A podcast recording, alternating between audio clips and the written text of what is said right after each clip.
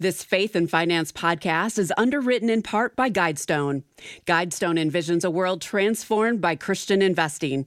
Through screening, corporate engagement, and impact investing, our investment strategies allow investors to be more proactive with their investment dollars to make a meaningful difference in the world while preparing for their financial future. Learn more at GuidestoneFunds.com slash faith.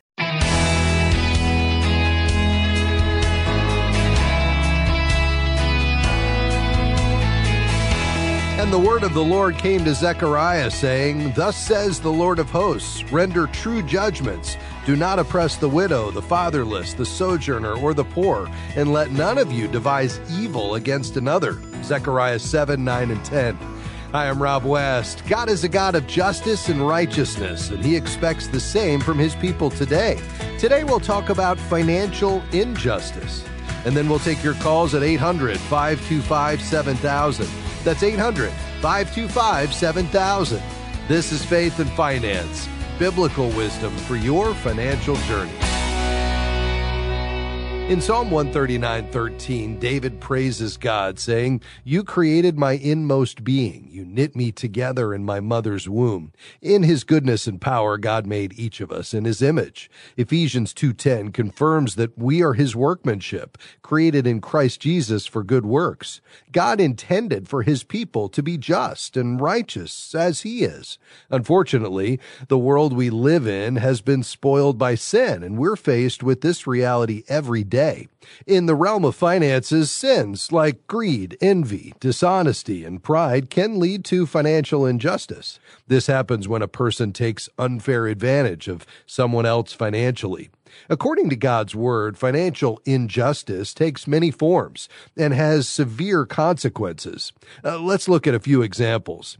To those who mistreated the poor or disadvantaged, Proverbs twenty-two sixteen warns, whoever oppresses the poor to increase his own wealth or gives to the rich will only come to poverty. And Proverbs fourteen thirty-one puts it this way, whoever oppresses a poor man insults his maker.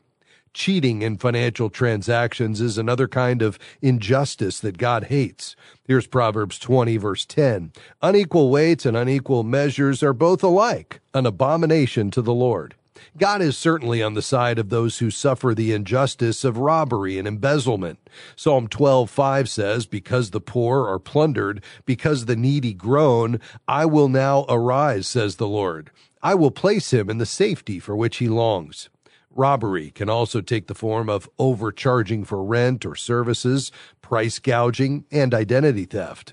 I would contend that severely underpaying employees is also a form of theft and is unjust. Dishonesty in financial matters is another kind of injustice. God's Word specifically forbids lying and inequality in court.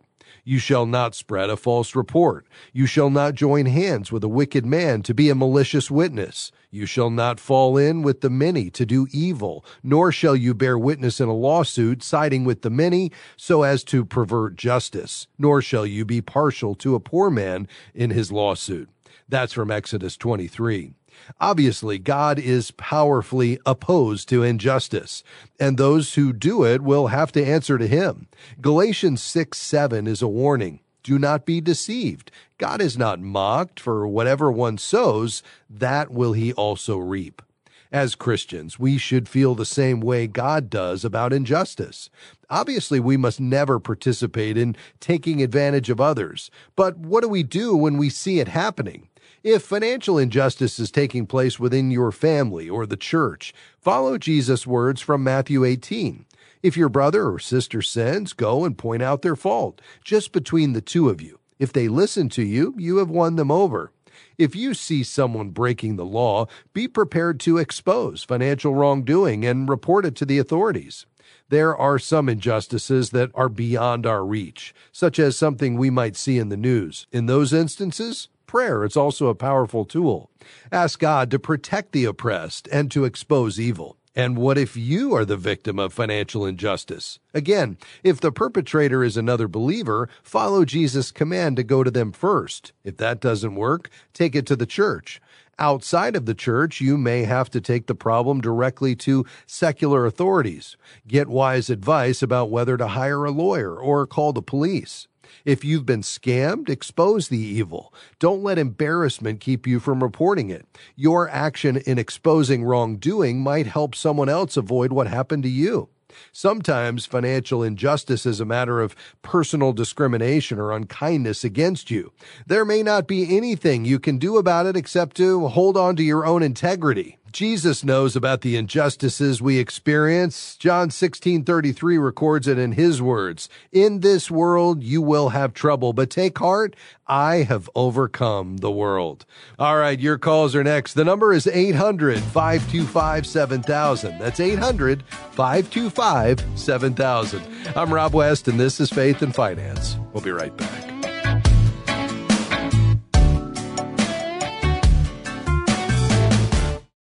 God has entrusted his finances to you, and we at FaithFi have designed our FaithFi app to help you live, give, owe, and grow with that perspective. Our FaithFi app is the leading biblically based finance app. You can manage your money, get top biblical financial resources, and interact with a community of like-minded believers, where you can ask questions, get answers, and share what you're learning. Go to faith fi dot com and click the word app to get started. We are grateful for support from One Ascent Investments on the Faith and Finance program. They manage a comprehensive suite of value-based investment strategies designed to help Christian investors live aligned with what they value most. One Ascent believes that if your values inspire the way you live, they should also inspire the way you invest. This can be a unique form of worship. More information is available at investments dot one ascent dot com. That web address is investments dot one ascent dot com.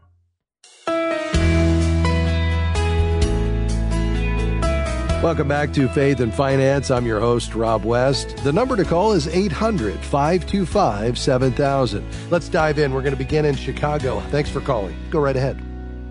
Hi, Rob. Thank you so much. It's it's, it's a real blessing to hear you, as it's been listening to you over the years. Awesome. Thank um, you. In two thousand, uh, I'll tell a quick story. two thousand nineteen, I got my first cancer diagnosis at sixty years old. I've gotten my second one in two thousand twenty. Um And this one's requiring a little bit more of a battle, and I just started on some chemotherapy. My wife and I have, have prayerfully made the decision to retire this year. Um, at the end of the year, I'll retire. She's going to keep working for a couple of years. I, and I'm curious, and I won't go into specifics unless you just want to know them, but I'm curious what advice you have to people who are in this situation as far as how to handle your finances. We think we've done...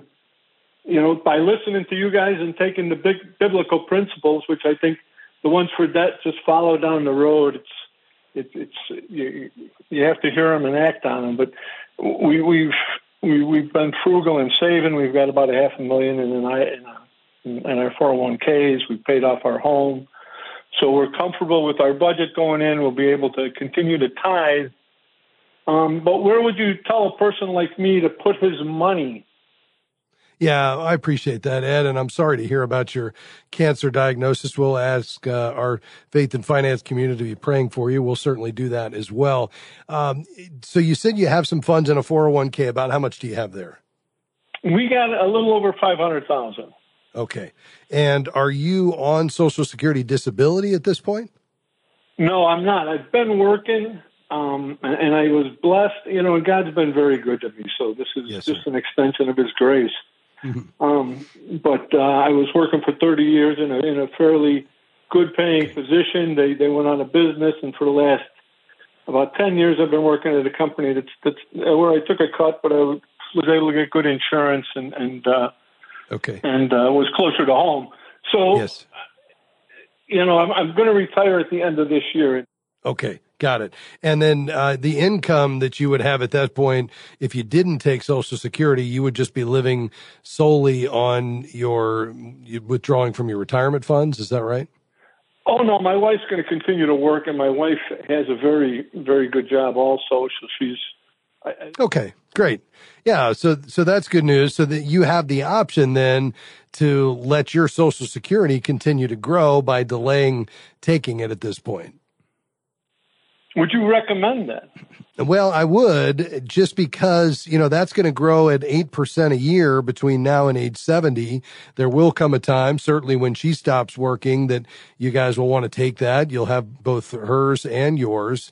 But your ability to let that, you know, continue to grow, if you can live modestly and minimize the amount you're pulling from your four oh one k, I think will make up for it. Now, there's always the question just in terms of longevity, and obviously, you know, your health factors into that, and you referred to that a moment ago. Um, so the question would just be, given, you know, how severe your health situation is, ultimately, only the Lord knows how long he's got you here, and that's true for any of us. Um, But we like the idea of that check continuing to grow. But, you know, you may decide, just because of my health status and I, I don't want to have to touch my four oh one k, I want to let that continue to work in the market. And we can talk about how you might manage that in a moment. Uh, you know, that may cause you to say, well, maybe I should start collecting and at least, you know, have that uh, margin that could come in every month over and above my bills. You could sock that away. And then obviously your wife could wait and take hers down the road. Um, so that might be one approach. I mean, typically for somebody who's healthy, uh, you know, as long as the Lord tarries, we would typically say just wait and let's at least get to full retirement age, if not beyond that, because locking in that higher check for the rest of your life has some merit. Does that make sense? Sure. Certainly. Certainly. Yeah. Certainly. Yeah. You know, one of the, one of the contributing factors we had was when I took this reduction in pay at this job, I almost end up making less when I'm missing time for, say, during a chemotherapy round, which this has been my seventh round. Um, I, I almost would make more when collecting an employee or a Social Security check. So yeah. That's the only reason that brought that up. Yeah, yeah, no, that makes sense. And obviously that's going to be based on your highest thirty-five years of earnings. So, you know, the closer you can get to full retirement age, the closer you'll get your full benefit. But again, you're going to have hers on top of it. Now, in terms of the, the half a million dollars, that's obviously a significant sum of money. We'd recommend you connect with an advisor. And perhaps when you do so, you could do some more in-depth retirement planning, just to look at all the pieces and parts. What insurance do you need in this season of life? What about long-term care insurance? Uh, you know, and then also this big idea of how or who is going to manage the money. And, you know, I think having somebody who's waking up thinking about that, minimizing your risk, making sure you're properly diversified, but still growing that money appropriately so you can offset inflation is, is important. So I think that would be my next step, Ed. Connect with a C K A on our website at faith fi dot com if you don't already have an advisor. And then just as a part of that, make that decision on when you take Social Security. God bless you, sir. Thanks for calling. Uh, let's head to Chattanooga. Hi, Marianne. Go right ahead. Hey, Rob. Thank you for taking my call. Um, yes, ma'am. I, my question is, I am sixty-six, and this summer moved out of our home and into a rental, sold our home. So I'm really liking renting and not having the responsibility of home ownership, but wondering how... if you have like a benchmark for when it's wise to go ahead and step back in to home ownership or to continue renting. Yeah, yeah, I, I appreciate that. Um, if you were to buy a home, would you have the ability to do that with, you know, for cash? Do you have quite a bit of money on the sideline from your previous home sale, or would it require a pretty substantial mortgage? I would be able to do it. Without you'd be able to buy it. Okay, you'd be able to buy for cash. Yeah. Um, so then I think it comes down to, uh, you know, the, the downside of renting is, um, you know, your rents are high right now because uh, interest rates are high and mortgages are high. And so the people that own those properties that are renting them to you, they've got to, you know, service their own debt. And because of a shortage, housing shortage in this country, it's pushed everything up, home prices, despite the interest rates, and rental prices. So, you know, you're paying a good bit for rent right now, and you're not getting anything for it in the sense that you're not building any equity. And so the, the counter argument to that is, well, uh, you know, given that home prices are continuing to appreciate, wouldn't it be great for you to have a home that you own? And, you know, you could continue to see that appreciate over time. Now, you also, depends on what you're doing with that money. Um, you know, the money that you would have to use to buy a house, if you have that invested somewhere, you're doing something else with it, it's growing as well. Um, and so you could compare, you know, what we might expect in terms of the appreciation of a home you might buy as an asset versus the other asset classes that you have this money in right now, whether that's a, a banking product like a C D or a bond or a stock or a combination of those. So you can look at it from the financial standpoint. Then you have to look at the non-financial side and just say, you know, do you want to own something that you control? You know, whereas when you're renting, you're a little bit at the mercy of your landlord. What if they decide to sell it and that person doesn't want to rent it anymore? So there's a little bit of a loss of control there when you're renting. But then on the flip side, there's this idea that, you know, you don't have as much upkeep. You're not responsible for certain things. And so I think you just have to weigh all these things, the financial and the non-financial side, and then decide which is best suited for you. And I don't think there's a right or wrong answer here, Marianne. Let's do this. I'm going to take a break, but you and I can talk off the air. We'll be right back. Do you feel like your hands are tied with debt, preventing you from serving God? If you have credit card debt, Christian Credit Counselors can help. Through our debt management program, we can get you out of credit card debt about eighty percent faster while honoring your debt in full. For more information on how Christian Credit Counselors can help, visit Christian Credit Counselors dot org. That's Christian Credit Counselors dot org. Or call eight hundred, five five seven, one nine eight five. eight hundred, five five seven, one nine eight five. We're grateful for support from Eventide Investments on the Faith and Finance program. Eventide's approach to values-based investing is grounded in the belief that humankind was created in the image of God, with intrinsic dignity, value, and worth.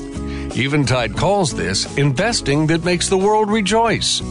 More information is available at Eventide Investments dot com. That's Eventide Investments dot com.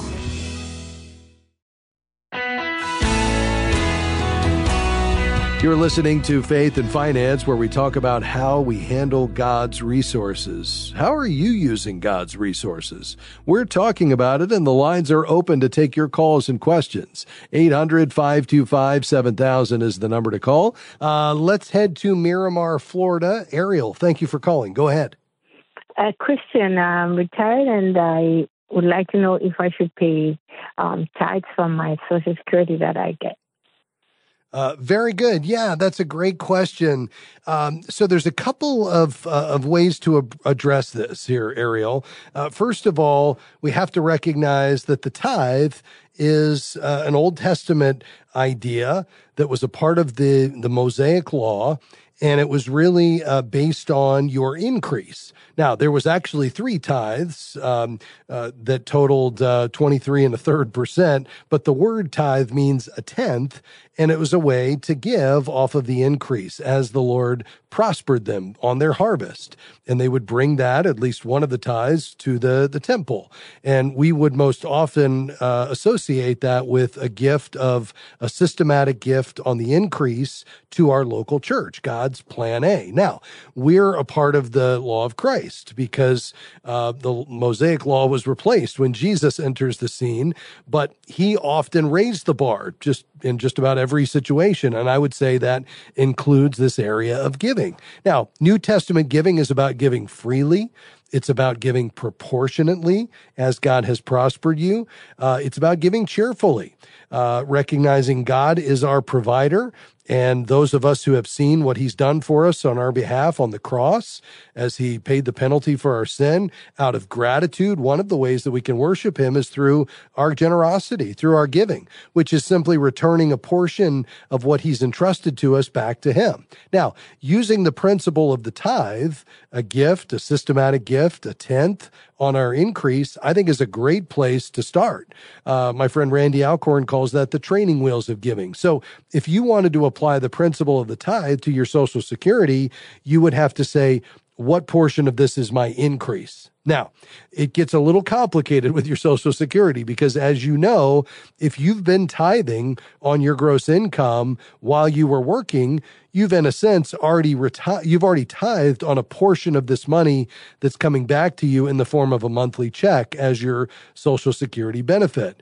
Through your FICA taxes, you paid into Social Security, and then at some point, you start claiming those benefits, and they start sending you a monthly check. Now, some portion of this check you get every month is a return of what you've already paid in, and then a portion would be considered the gain or the increase. So you've really got two ways to approach this, uh, Ariel, if you want to give a tithe on your Social Security.